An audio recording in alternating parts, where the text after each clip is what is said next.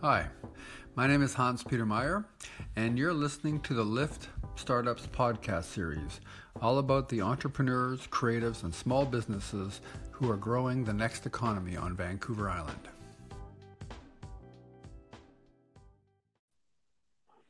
Good morning, Angie. Good morning, Hans. How are you? I'm pretty good. Uh, and Good. hi, hi, everybody who's listening. Today I'm talking with Angie Barnard of the Network Hub in Nanaimo. I got that right, right? The Network Hub? You you did. Yeah. um, what is the Network Hub? The Network Hub is a co-working space uh, that uh, has a combination of offices, desks, meeting space, event space, and virtual office. And uh, our while we're in Nanaimo, we have about four and a half thousand square feet, but we have Network Hub locations in eight different communities on Vancouver Island and the Lower Mainland. So it really is a network hub, and people who use the hubs can expect consistent uh, offerings of products and service in in each location. So, what other locations on the uh, on the island? At the moment, we've got um, it's not a full service co-working space yet, but we're working in partnership with the Young Entrepreneurs Society in Victoria, running their co-working space, and we're in the process of a feasibility study for a hub in Tofino, which is very exciting. Yeah, that is very exciting. So, what makes uh, like there are a lot of co-working spaces. So we we had we have three actually in the Comox Valley. Um, what makes the network hub different? What makes it uh, innovative? Yeah, I think. Um, th- well, we of course we we own and manage our own spaces, Hans. Well, you know where we negotiate with the property owner and we we set up long term leases and take the risk and the and the worry away from from business owners and entrepreneurs so that they can just focus on getting their own uh, work done. But our business model is really set up um, for two different styles of uh, business. One is we can fully manage a space on behalf of a property owner. So if you can imagine a, uh, there's several, I don't know about Comox Valley specifically, been several uh, communities that I'm aware of. There's a bit of a crisis in uh, chronically vacant office space Mhm. and we can come in and work with the property owners to from idea to to execution on uh, revamping their properties. So to be more conducive for uh, today's workforce. So that's a fully managed um, property. The other option is we also have affiliation. So we work with people who are independent co-working spaces and we provide the performance and infrastructure and systems to streamline their operations. So, um, wh- where is where is the network? Like you're so you so you manage and own the the Nanaimo franchise. Is that right? Yeah. Pardon me. The uh, the network hub was started in 2006 in downtown Vancouver by three uh, techies, actually. Um, well, in of various capacity, uh, a lawyer by trade, and and a couple of techies who really were looking for community um, and really the, the sort of essence of how co-working often comes to be. And they started with about 2000 square feet and grew to 10,000 square feet downtown Vancouver. And my understanding of the evolution of the different locations is that people who were in the original network hub uh, spun off and went to other locations. So um, the second largest location is New Westminster, right in the in the Quay. There, it's a Mhm. fantastic location, um, and they've expanded there a couple of times over time. And there's Richmond, uh, Whistler. They are looking at developing Coquitlam, and they are in the process of building a new location in Chinatown, downtown Vancouver. And each time a hub is built, it is uh, managed by an entrepreneur. So it is, uh, you know, the the operations are very entrepreneurially driven. That is the core of the basis of the of the business model. So that um, the entrepreneur who is and and in our our model, it's called a licensee. Mhm. so it- there's no there's a prescription to the to the software and the technology and and the knowledge of what works and what doesn't work, but we can adapt each location to suit the local local needs. the um, so so you're a, a Lift member. Um, yes. If uh, m- me as a Lift member, what what do I get uh, at the network hub in Nanaimo, and does do those things like like do things transfer to other network hub locations? Uh, tell me they, a bit about that. Yeah, they do. So you typically have a base camp that you operate from where you are doing the majority of your business. So, um, you know, obviously somebody who has a, a permanent office in Nanaimo, they're usually running a small team. So this is where their office would be located. Now, just to give you a sense of who are in our offices, they are, it is a broad range, uh, very diverse from individual counselors up to uh, remote offices of um, you know construction companies who are who have a head office in different cities and this is their satellite office to again to uh, professional services. We have lawyers we have um, debt consolidators we have marketing companies in our offices. Um, we in uh, sorry in thinking about your question is so the the office users don't tend to fluctuate much right, right. because they're usually right. base camp but the desk um, desk members or uh, people who are on passes and i will explain passes in a moment but these are people who use the drop-in work desks or the meeting room where um, they're literally doing business in several communities at a time mm-hmm. and you can use your hours if you like or your membership in different communities we extend two to three uh, two to three days per month in each location for members who are base camped in other communities. Okay, that's cool. So if I'm a member in the Comox Valley, I could have access to services throughout the throughout the, the network of the network hub. Exactly. Uh, from, from, yeah, very cool. Uh, well, because and that's great. I mean, I often find myself in Vancouver, for example, with a, a yes. place to work. Um, so you've talked a bit about who's in your uh, who's in in the Nanaimo location. What is your target audience? Like, who's your market? Who do you see as as the people that you're pitching to? Uh, well, and for Nanaimo, it's um, I, I would say it, it, every community is a little bit different. I'm going to sort of describe three styles of co-working space that we have in our portfolio. One is in a major urban center. So this is, you know, the downtown Vancouver's. Um, where there's a you know a million plus population to draw from. Obviously there's lots of other co-working space options and office space options out there.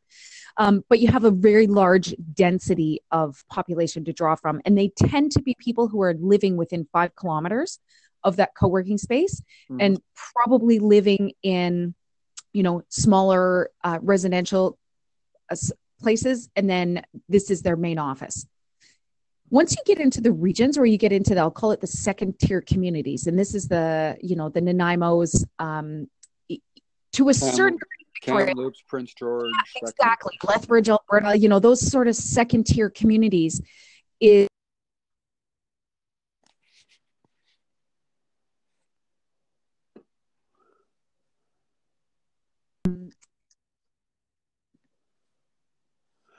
You're cutting out on me, Angie. Of companies using the network hub in Nanaimo that are uh, regional. So they're coming from Qualicum, they're coming from Campbell River, they're coming and they're servicing their clients that are in Nanaimo. Well, they don't want to invest a significant amount in infrastructure. Yeah. They just want to be able to, you know, use a meeting room or use a private office on demand right. for the hours that they're serving those clients. So we tend to be a regional hub servicing those communities that don't have their own co-working space. And then you get into the i'll call them the um, like the all for example tofino. And we're we're trying to work on a, a hub um, feasibility in it hasn't we haven't secured a contract but we're in muskoka ontario. So those are resort destinations that have a very high uh, change in uh, population over the course of any given year. So, or over the course of seasons. So, those yeah. resort destinations, again, the clientele is a little bit different where yes, of course, you want, you know, 50% of your clientele to be locals and servicing the locals, but 50% are likely to be people who are going to the destination for days, weeks, or potentially a couple of months in the off season. Yeah. Yeah. Well, I, I know when I go to Tofino, it's, um, I mean, I, I go to a coffee shop and it's, it's great. My, my girlfriend and I hang out at the coffee shop. She does her stuff and drinks coffee and I get some work done. But, um, Tofino seems to me like a, the perfect opportunity for you guys. Yeah, we're pretty excited about Tofino. okay. So, how long has um, have you been? Uh, has the hub been the network hub been up in Nanaimo, and and what got you started? And oh, so, what got me started? I was in the business of accommodation for ten years in downtown Nanaimo, selling you know hotel rooms basically. So, um, it, uh, well, we had a guest house where we had family rooms and private rooms and individual dorm beds, and ran a guest house. And it's quite. We sold that business years ago, and it was only uh, six months after that that I um, actually started the network hub in Nanaimo. The business model, Hans, is almost exactly the same, right? You have a yeah. core infrastructure, you have common areas where, and you run activities and events and social. Uh, uh social things for uh, people who are your clientele, but at the end of the day, your primary uh, that you're trading is space. So uh, it's a very, very similar business model. So it was easy for me to, to jump into. I, um, I had a, a colleague who owned a property and he had six chronically vacant spaces and said, you know, I'd like you in my space just to help animate it. And within a year, his building was full. Um, you know, it's not entirely us. It was just a bit of animation in the property. Mm-hmm. We are we have a second location in Nanaimo as well, with it just only a block away. At the moment, I'm servicing both, so you know it's really interesting to um, uh, t- try and clone yourself and be in two places at, at once. But that comes with amazing partnerships and and relationships with other entrepreneurs, mm-hmm. and um, and really my uh, that's how I got into it. So it was a pretty easy transition for me to get into it. Yeah. And the big sell for me, honestly, Hans, was jumping into the network, literally the network, to have to be able to be working with partners um, who have who had who had gone through the process uh, for ten years. They've already worked out the kinks on what works and what doesn't work in different locations on the Lower Mainland, and uh, and they have systems that I can that I can jump into because the the fun for me is really accelerating the community um, mm-hmm. startup uh, culture or whether it's really just and and where I love really focusing is on the growth phase when when companies are or individuals are saying uh, I've I've got to a certain amount of cash flow working out of my office at my home or you know we're we're we're successful in Victoria and now we want to open in Nanaimo. That's where I get excited because we can help them um, broker their their connections and clients and as well as you know everything with their space needs.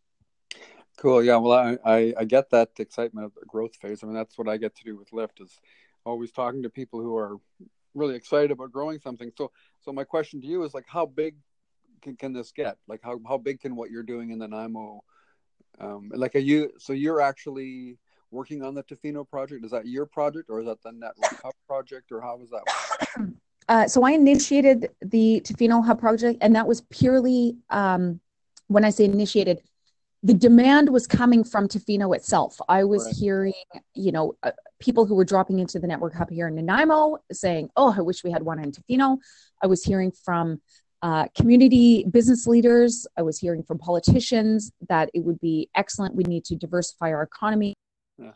We need infrastructure, uh, an infrastructure project like this to help us um, you know, with our with our as part of the pieces of the community infrastructure, and um, so the rural economic diversification funding came up um, last year, and uh, and I I know about that because I sit on the small business roundtable, um, which is helping advise the government about small business needs. So it it came up, and uh, I just called you know a a few people I know in Tofino. In fact, I just called Josie straight to the, the mayor of Tofino yeah. and said, Josie, yeah. is now the right time? Should we apply for funding to, you know, you've been talking about it for a couple of years that I know of. Is now the right time? And they said, absolutely, let's jump on it. Oh, cool. So yeah, she's a pretty dynamic. Uh, you know, they've named a donut after her. They, they, no. have, a, they have a Tofino donut company. I can't remember what the Tofino donut place is called, but they actually have a Josie donut. Well, it's you know she's she's pretty, so I'm not surprised. That's good. Um, so let's talk about the positive spin-offs of a successful co-working space for the local, like the local economy, but also for the island economy. Well, for um, from the local economy, I mean, you asked about how how big I can get or how big it can get. Um, I would like to be in a in a perfect world at ten thousand square feet after three years. Um, we're at four and a half after two and a half years, so I think that's a manageable target. At that square footage, I mean, this is really just just space and and economics that it would be self sufficient in its own right um, and uh, a, business in its own right, where there's you know there's jobs coming out of it, um, and you know it, the culture of entrepreneurs serving on infectious. So the I watch serendipity happen every day. And I, I know you work out of a co-working space on, so I know, or know you already sold on this notion, but when um, somebody pops into the network hub for a meeting quite often they will you know suggest to me oh they're looking for somebody or they have a new uh, vacancy coming up or they're looking to connect with a business that supplies you know graphic design work or um, you know they want to get their accounts on the on the cloud and and quite often I have a bank of suppliers and other members that are sitting right there and their business cards are right there and I just feed them to it. Sometimes other people walk in the door and they solve their own problems all by themselves. It's it's um it's very exciting.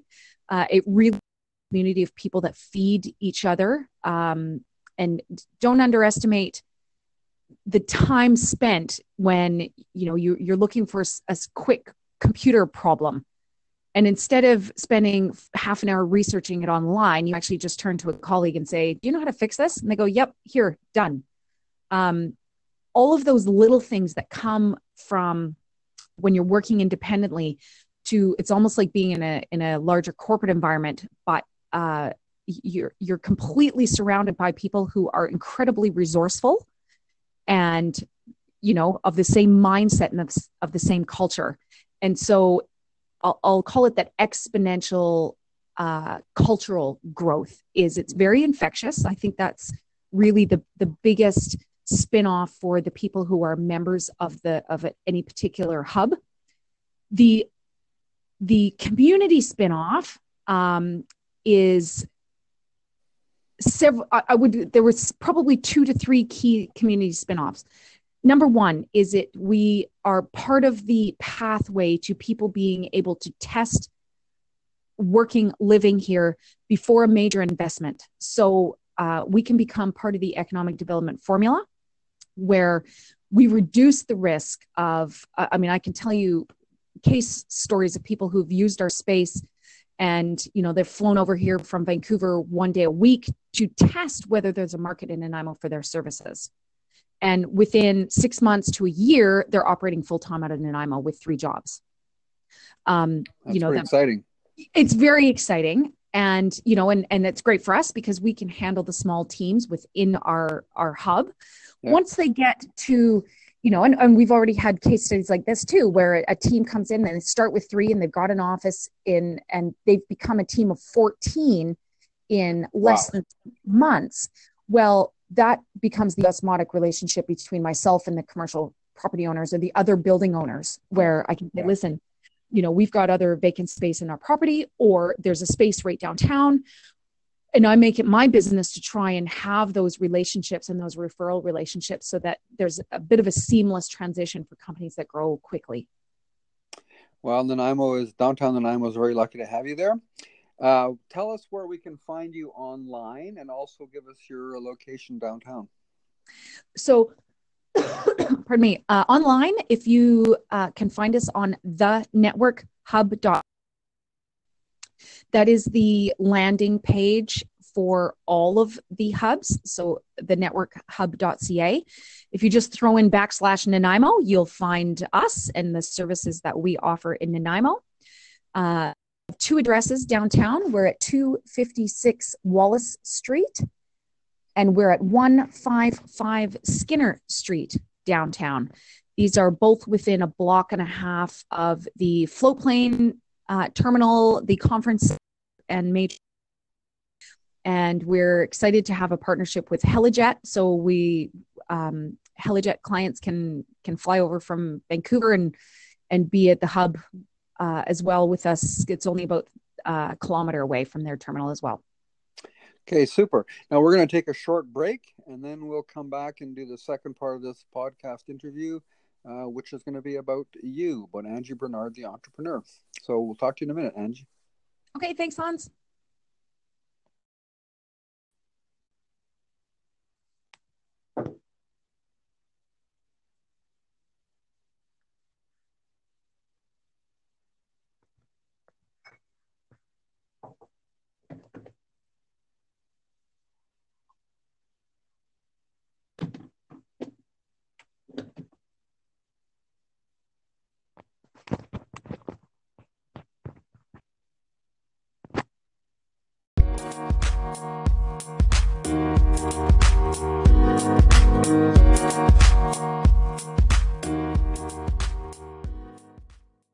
Thanks, Hans. Okay, now the second part, we've just been talking to Angie about uh, the Network Hub, the business that she runs in downtown Nanaimo. But this part of the podcast, we're going to talk about Angie Barnard, the entrepreneur. So, the first question here is, um, what's the what's your favorite thing about the work you're doing right now? uh, it's it's really all about the people. Um, I I can't. I get a lot of diversity, and I get to um, be part of people's lives, whether I'm choosing to or not. It's actually incredibly rewarding. And uh, if you've talked to anybody who's been part of a, a co-working space in the past, quite often they become uh, n- not just colleagues, but they become become friends. So it's very rewarding in that respect. I find the same thing working with uh, creatives and entrepreneurs. It's just uh, there's so much energy. It's um, it's really exactly. Yeah. So, what are three things that people don't know about you or your business? um, so my the network hub is my is I guess my business that's focused on the space leasing. I do have a second stream of my business, which is called Thrive Junction. I uh, we focus on the consulting side, so that is the working with.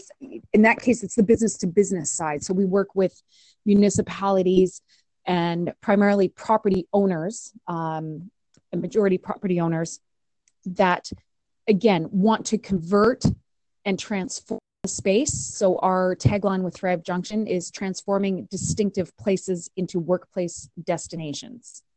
So oh, that's one. Uh, two is uh, the, let me see, I, I, guess on a personal note, I am an Australian Canadian dual citizen. That's all very exciting. I spent seven years in Australia.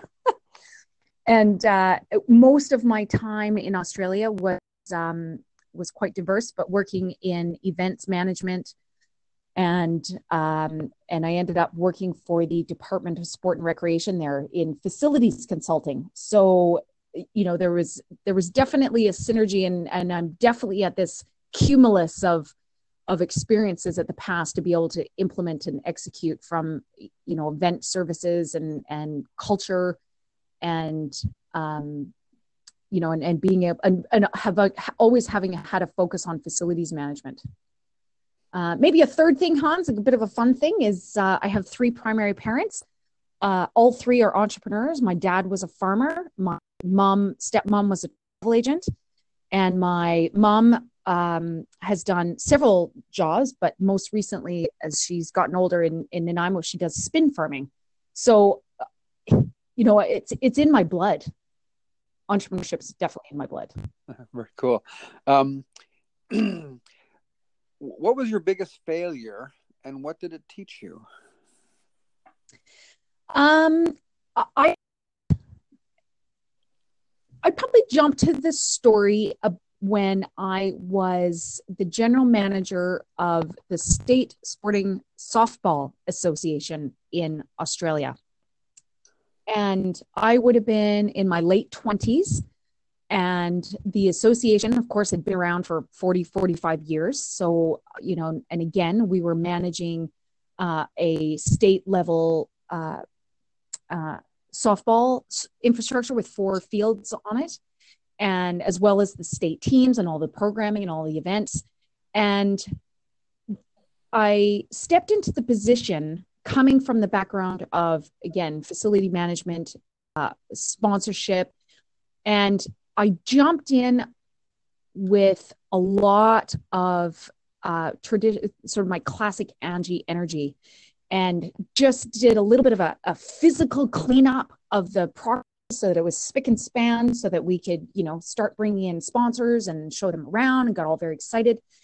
And what I learned from that experience was uh, that when you when you're stepping into an established culture or an establishment, that you need to tread very carefully and not necessarily slowly, but you need to really have your eyes open and listen and onto it for allowing the people who've been involved for a long time to to make change at their own pace.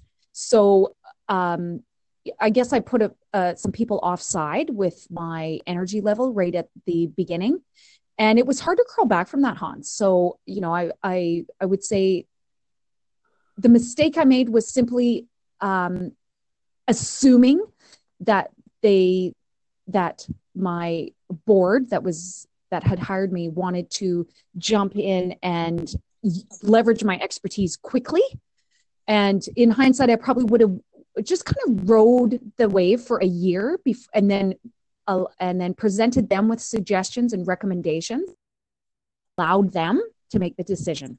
So, you know, it was it was a, a piece of wisdom that I've learned and taken with me uh, through the through my life since then, which is, you know, you, you if you're in a leadership role, allowing people to uh, come to their own decisions and helping them um, you know, helping put answers in front of them mm-hmm. and, and patience. Patience. um, have mentorship or community played a role in your success? Oh, absolutely. Um, in fact, uh, and, and, my mentors have accumulated over time. I, I would say, um, and some of them are active, Hans, and I mean active like I I you know i talk to them on a on a regular basis maybe once or once a week or once a month to the i'll call them the passive mentors. These are people who uh, in maybe in previous jobs or previous roles plays a significant part and their legacy and wisdom has stayed with me. So even if they're not sitting beside me they are certainly they are actively helping me make decisions every day. It might be you know what did what would brett do in this situation what would Brett say? Even if I'm not actually talking to him, um, you know, I, I, I know what his approach would be. And I would say I probably have um, probably about 10 core people that are, that help me make decisions every day. Um, sometimes mentors are just, uh, I'll call them business um, icons, if you like, people that I read up on and th- those aren't necessarily consistent, but they're more chapter related, you know, like the, the Richard Bransons and the, um, uh, you know, a Phil, uh, Phil Nuytten when we were doing the uh, Deep Ocean Discovery Center. I mean, there was amazing amount of, of people who were mentors at, in different chapters for me. Cool. Excuse me. now you've hired a few people in your life. Is that right? I have in different positions, yes. Uh, who was your most important hire, um, and and why why was that?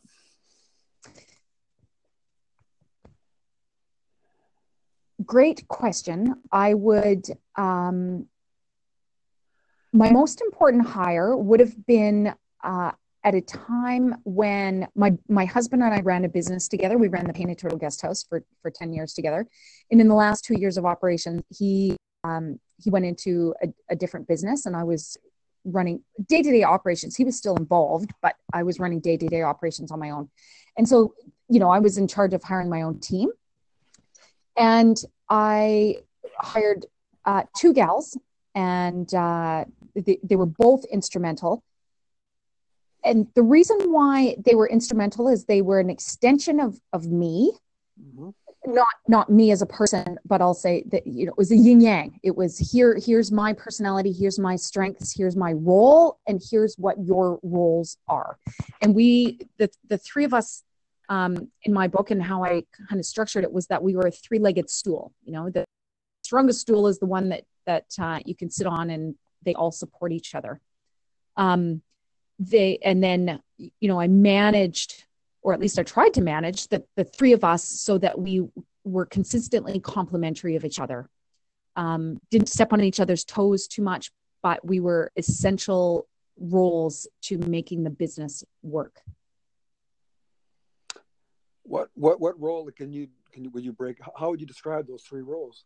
Those three roles, um, you know, if you want to put a title on it, or for ease of of visualizing it, one would be like an office um, an administrative manager and one was a client services manager and then there was me so i would quickly i would say one was in in overall responsible for the back end systems operations yeah. and one was in charge of front end systems and operations so um, and then me being overall um, and and having you know eight years of the of the business to be able to guide them. And I gave them as much autonomy as possible.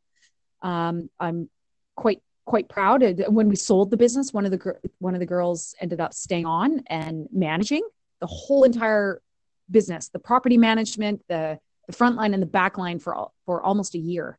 So that wow. to me um, was a bit of personal pride in, you know, a her having the confidence to do it, but also um, she had the capacity because you know she was open. I allowed allowed them to learn and and they were both very learned people um, naturally curious and you know so it it stood them well for the for their career. Okay cool. Good story. So are you a reader? I am. Okay so i feel yeah.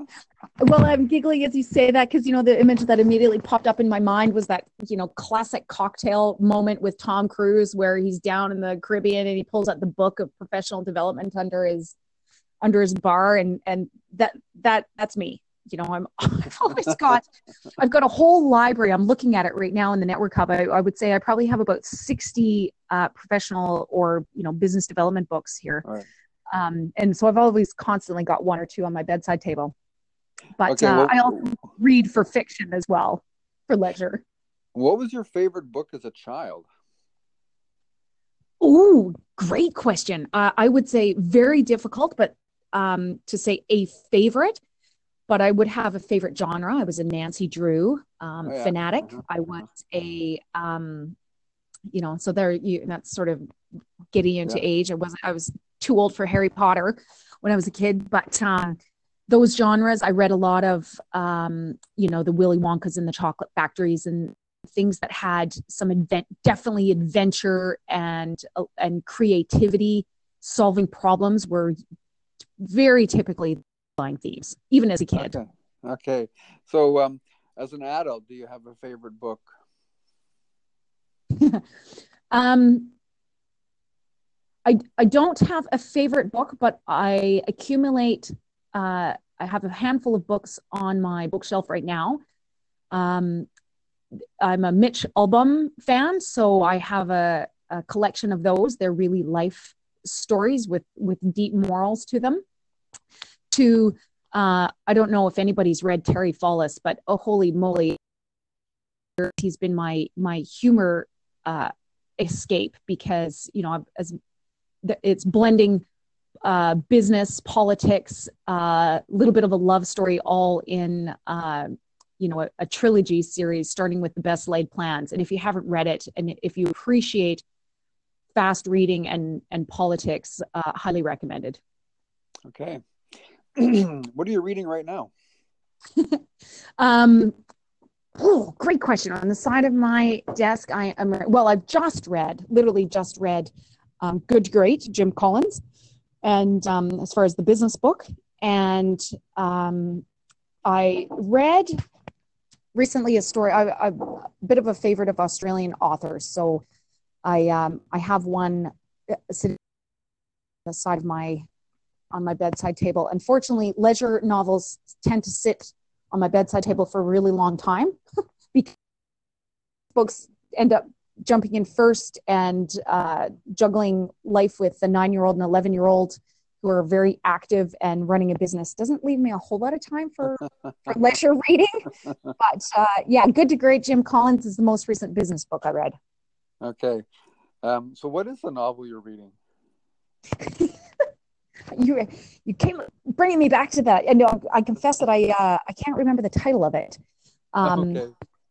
I, can I can tell you the story that it was. Uh, it's it's based on, and if I think of it, I'll I'll post it on your Lift um, Facebook page. But um, it's the it's an Australian author, uh, Tim Tim Winton, and it was a story about an Australian who uh, you know left a career and uh, got remarried and, and was living in a in a small town in in rural Australia. It was really just the story of, of her life, and it was uh, incredibly visual. So that was one of the things that uh, appeals to me is is when somebody writes with in in a style that allows you to you know be very visual in your creative mind on on what they're okay. on the landscape. It's pretty pretty vivid. Okay. Well, one of one of my favorite authors is also an Australian author. Do you know Peter Carey? I don't know the name. Uh, every novel, every novel is is very much into a certain kind of genre. Like he, he's written a book set in Dickensian London that's very much written as a as a as a Dickens novel, and he's he's just they're they're all. He, he wrote a book about uh, Ned Kelly. Um, right. Like like there's just a series of amazing books, but they're very very different, and some of them are way out there. Anyway, I and that was what um, Peter. Peter Carey, C A R E Y. Okay, I'm gonna I'm gonna put that. On. I do keep a list on my phone of uh, books and movies that are recommended to watch, so I'll add that to my book to my list. Well, okay, movies. Uh, there's um, I, I believe it might have been actually uh, based on a Peter Carey novel, but it's an, it's the Australian um, movie uh, Bliss, and it came out I think in the late '80s. But I uh, I love that one. Anyway, what is the smartest thing Angie Barnard has ever done?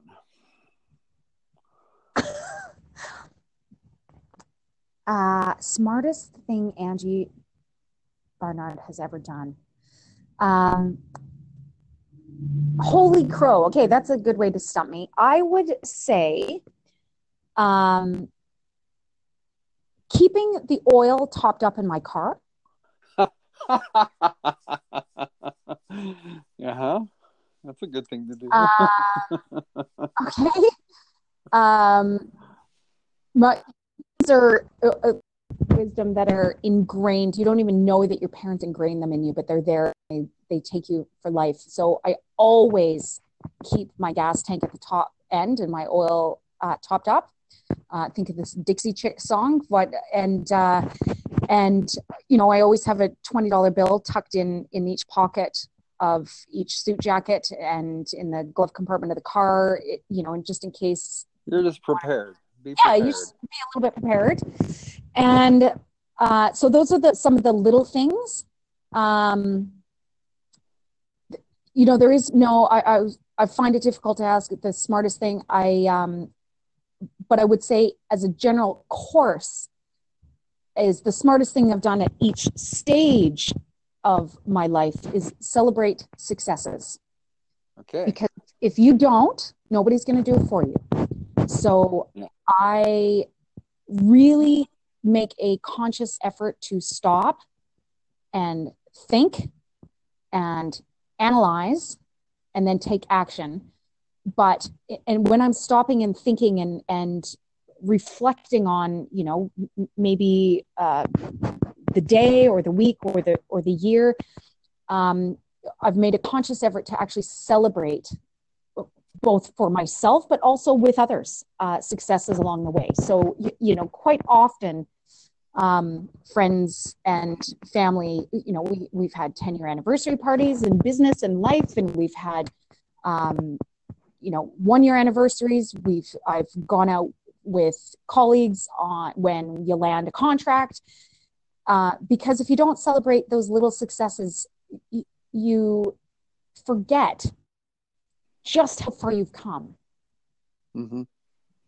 So it, it's more of a of a lifestyle trend than it is a, a single individual act. Okay. Well, here's another opportunity to to uh, speak to a specific thing. What's the dumbest thing you've ever done? um,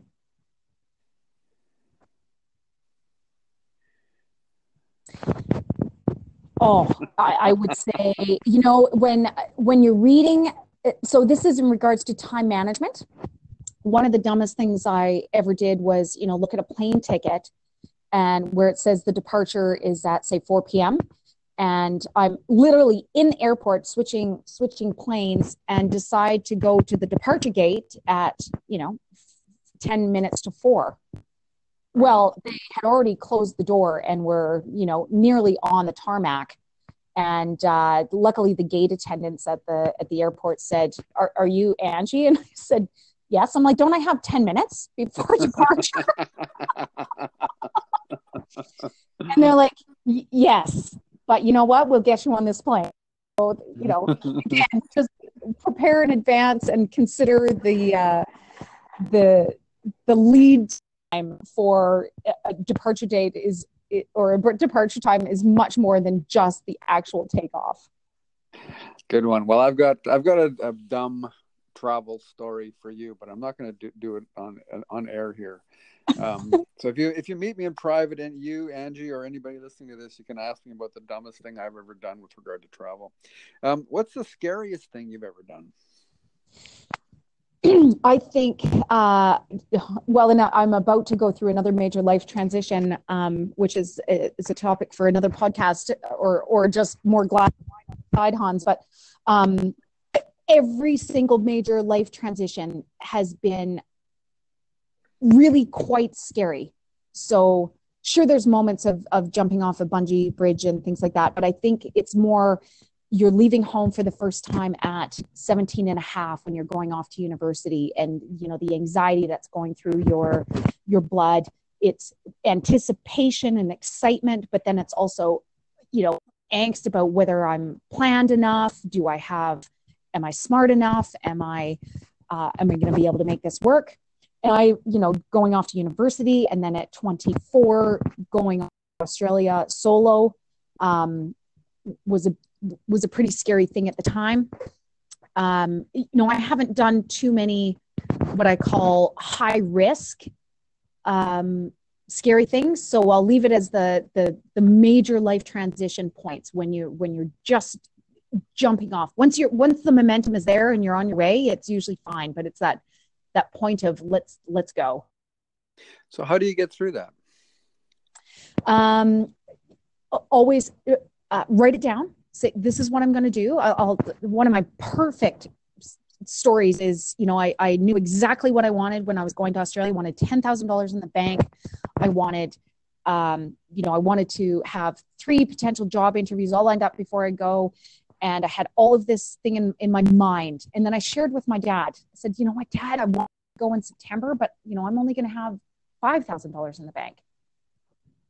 And he just looked at me and he said why do you need why do you need $10,000 in the bank before you take an action? and I just looked at him and blinked and I said, I don't know. It was just an arbitrary number that I thought would be safe. And he said, go. And I bought my ticket the next week. So mm-hmm. it's, you know, how, how to get through it is even if you have in your mind what you, you need to be planned and ready, um, talk to your trusted confidants and advisors. They know you well, they know how you work, and they'll sometimes give you this glimmer of, of opportunity that you may not be aware of yourself, and then just act.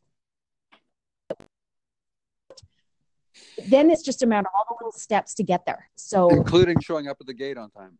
including getting on the plane. but you know what? And if you miss that one, there's always going to be another plane. Right. Okay. So this is um, uh, something about you. Uh, what is something that that's quirky about you that most people don't know about you?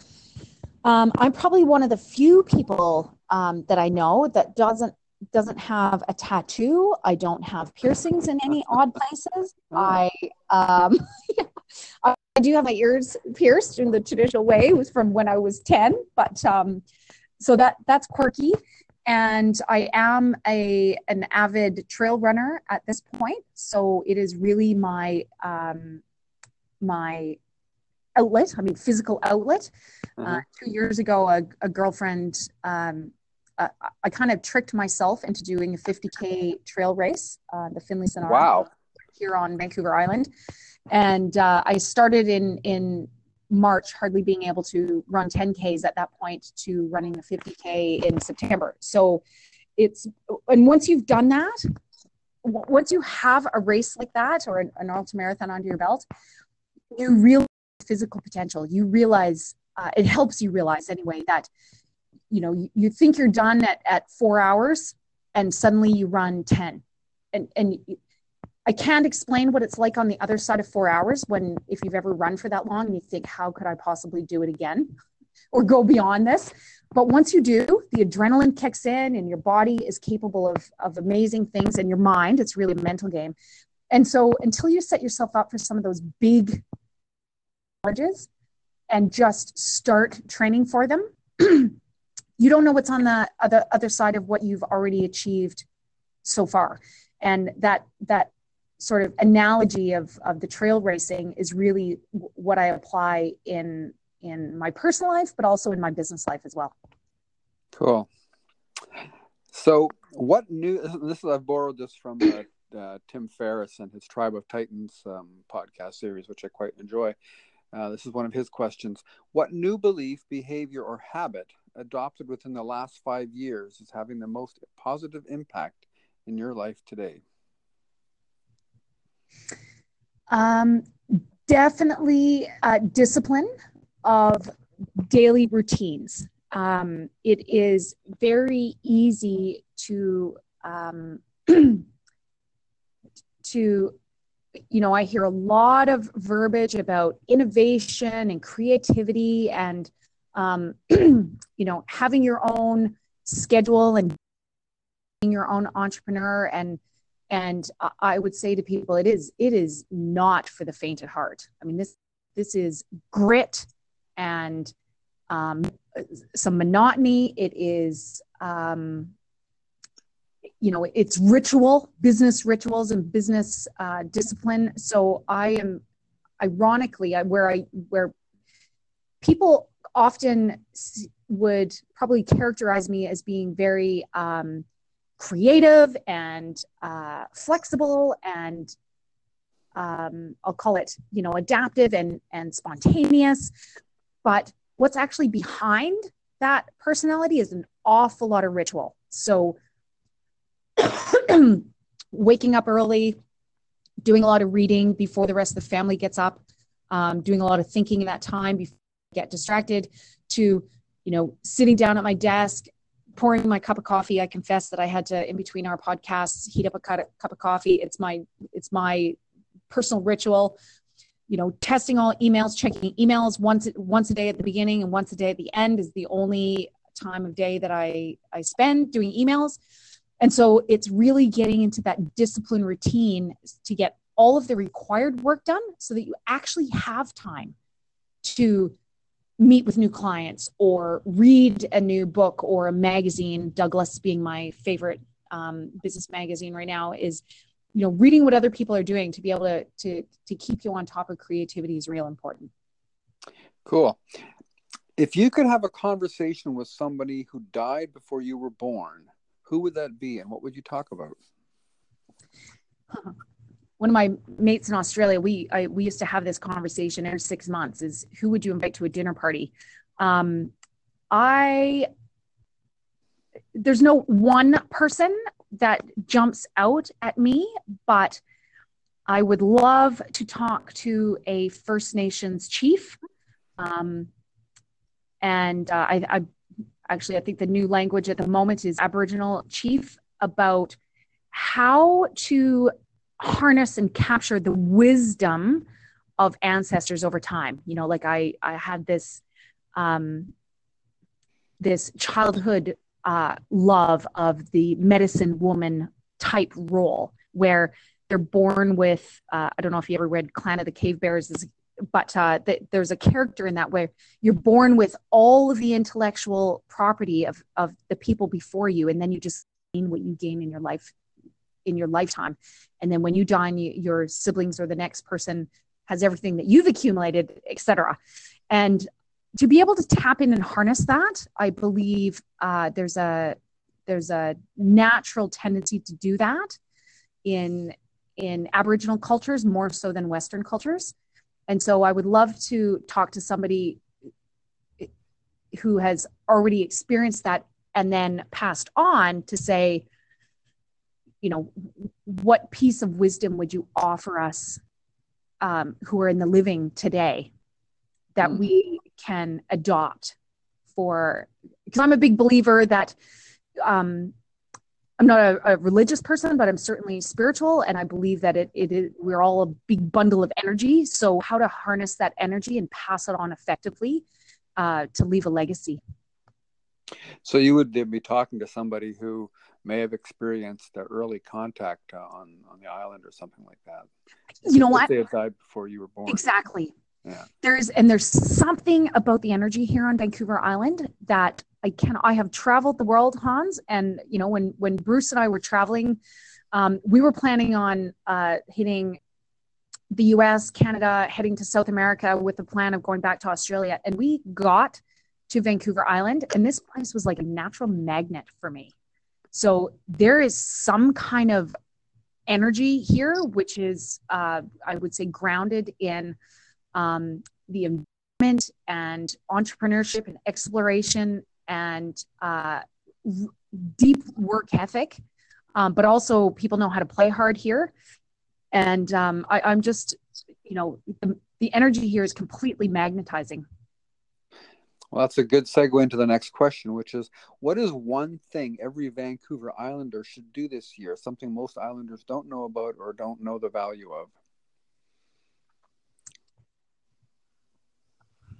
Um, every individual is different, but I would suggest uh, going to pick pick a place that is the highest elevation and potentially the lowest elevation that they can access in their own community.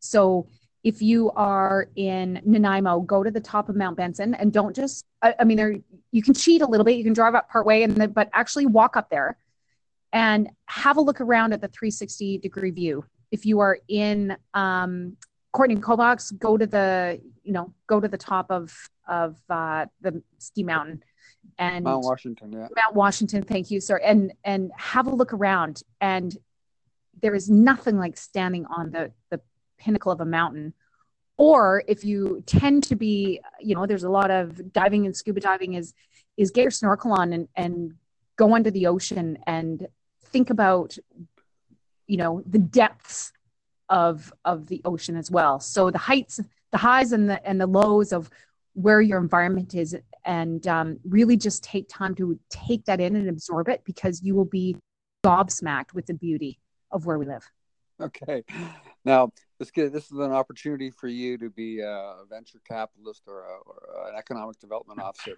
If someone gave you one million dollars to spend in one year, what would you do to support local entrepreneurs? What what three things might you do?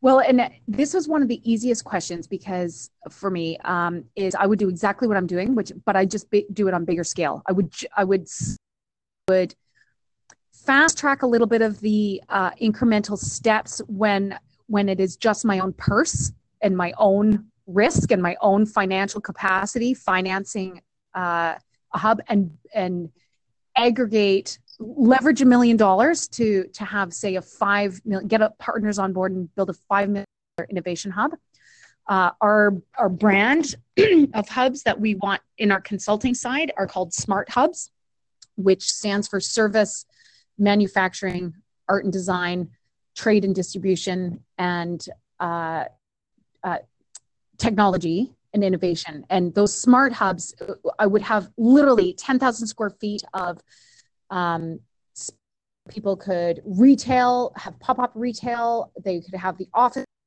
we would have a boutique um, manufacturing. You know, we had 3D printers, we had that it was technology enabled to allow people to um, product test new new services. It would allow us to build things that maybe uh, you know we don't have the, the massive manufacturing plants to support. And uh, I would do that starting tomorrow. Cool, very cool. Um, I'm going to throw this question at you. It wasn't in the list list of questions that I that I gave you, but uh, it, it, seems to be one that's really important to Lift. Uh, well, I know it is because that's why I started Lift because I had a vision. Um, what is your vision for Vancouver's uh, economy in I don't know five years, ten years, twenty five years? P- p- pick a number and just kind of give us a quick snapshot of what's happening in in uh, on the island or in, in Nanaimo. Uh, so it's I'm a big believer that if you look after um, pennies, the dollars look after themselves. If you look after individual people or individual companies, the economy will look after itself. So I uh, tend to uh, focus on the the trees, not the forest. So if you plant or you know nurture the right uh, individual companies, then the economy will blossom. and the other aspects of a of a society and a community, the social aspects, the environmental. Uh, I believe will look after themselves. I do fully believe in entrepreneurs' power to transform uh, the social life and the and they will look at i don't know any that don't put the environment as a priority um, so in focusing on uh, small business to start or uh, you know how small business can help medium businesses grow i um i would like to I, and I also have an abundant mindset. Han. So I think, you know, we have everything that we possibly need already here. We just need to uh, focus on it and, and grow it. So, um, you know, from a, w- what would be my vision for the next five years would be to uh, get, uh, and, and we are implementing this, but, but pick three or four key sectors, uh, maybe one per community and grow that whole sector and focus and put all of our resources into that one sector because if you um, if you look after a particular sector the the rest benefit.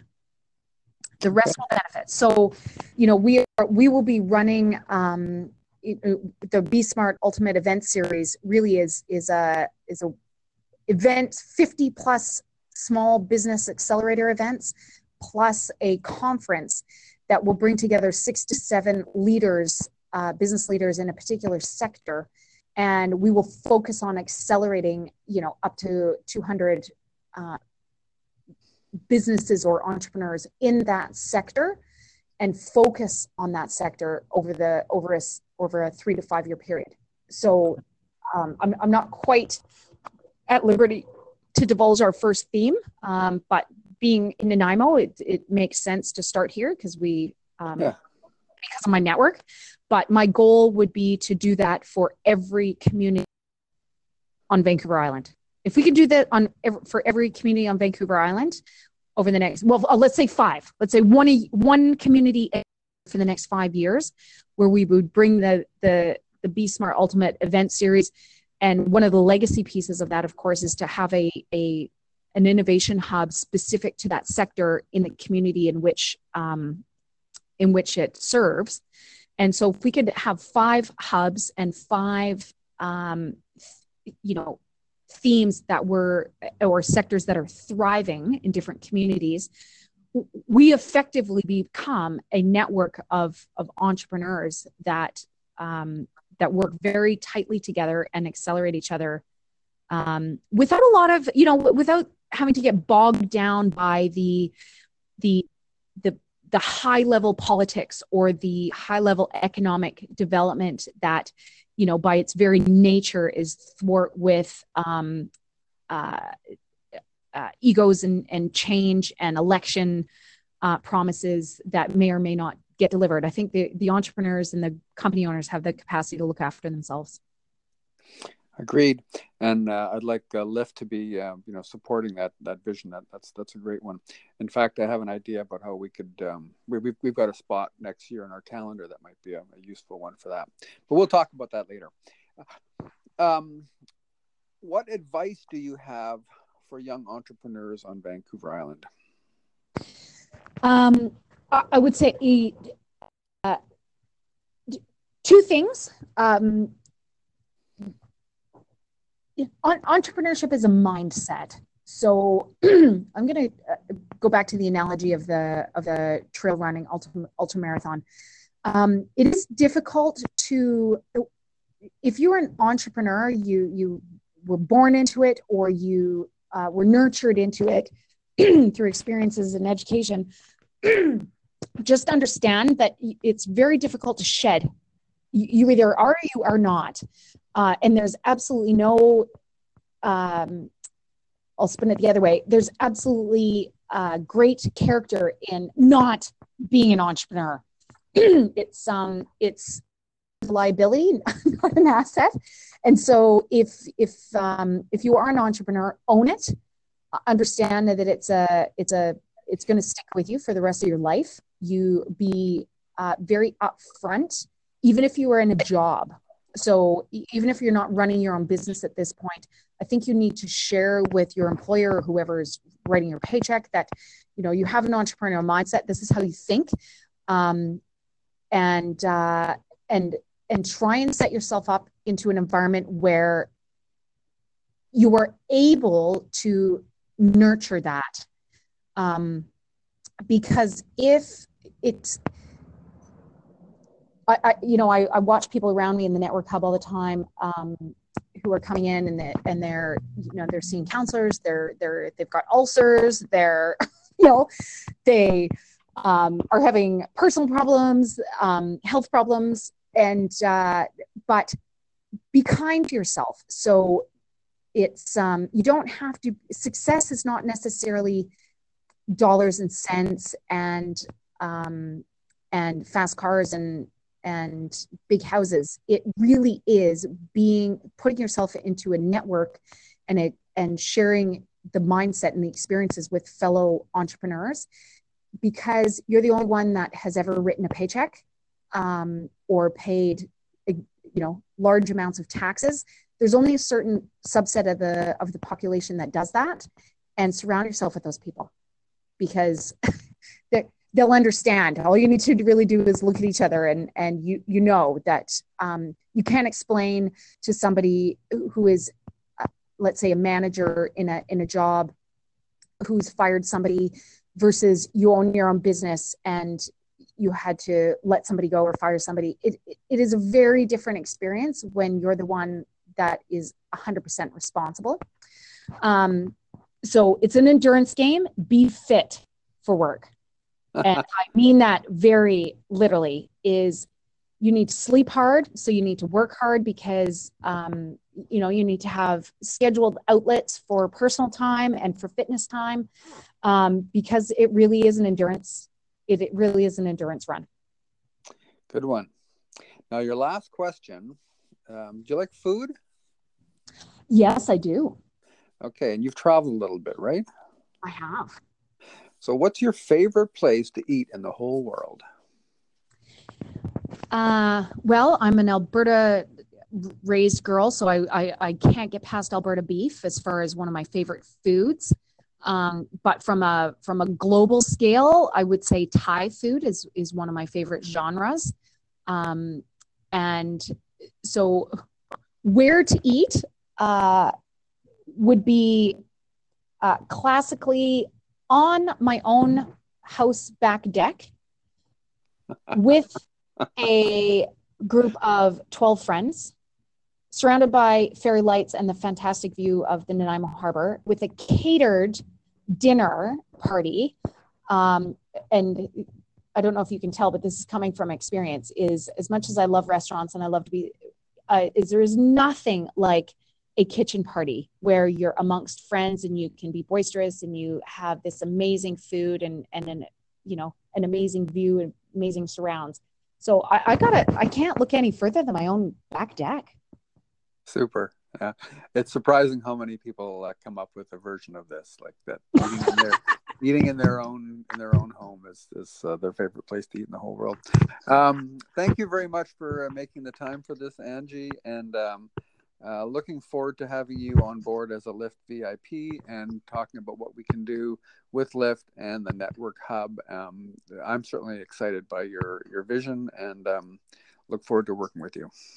Well, and I just want to give you a, a little plug as well as uh, you know we met a, a, few years ago at the Vancouver Island Economic Alliance Summit, and and you've come a significant way, way you know, come along significantly. And I think Lift is a, an amazing um, culture and program and membership. I would encourage other people to do it, and we hope that we can help stimulate uh, more lifties down here in the Central Island for you. Great. Well, and, and just on that note, um, anybody from the Central Island who's listening, um, it's a half price membership for your first year with Lift. Um, so uh, please be in touch and uh, we'll talk soon, Angie. Take care. Thanks, Hans. Bye bye. Thanks. Thanks for listening to this episode of Lift Podcasts a series all about the entrepreneurs, creatives, and resource people who are growing local businesses. If you liked what you heard, please share via email or social media. And if you are sharing via social media, please use Vancouver Island's talent brand or talent tag, hashtag W E A R E V A N I S L. That's hashtag We Are Van Isle. This is one of the tools we've created to promote entrepreneurs on the island. Lift is able to do its work thanks to the support of solution sponsors like SureCopy Courtenay, Mastermind Strategy, 50th Parallel Public Relations, Finneron Hyundai, Jabin Postal Films, Presley and Partners, and 98.9 The Goat, as well as community partners like Atlas Cafe, The Island Word, My Tech Guys, McKinnon Photography, Island Soul Films, Investors Group, The Creator Space, and Douglas Magazine. Together, we're making shift happen for local businesses. Thanks for listening.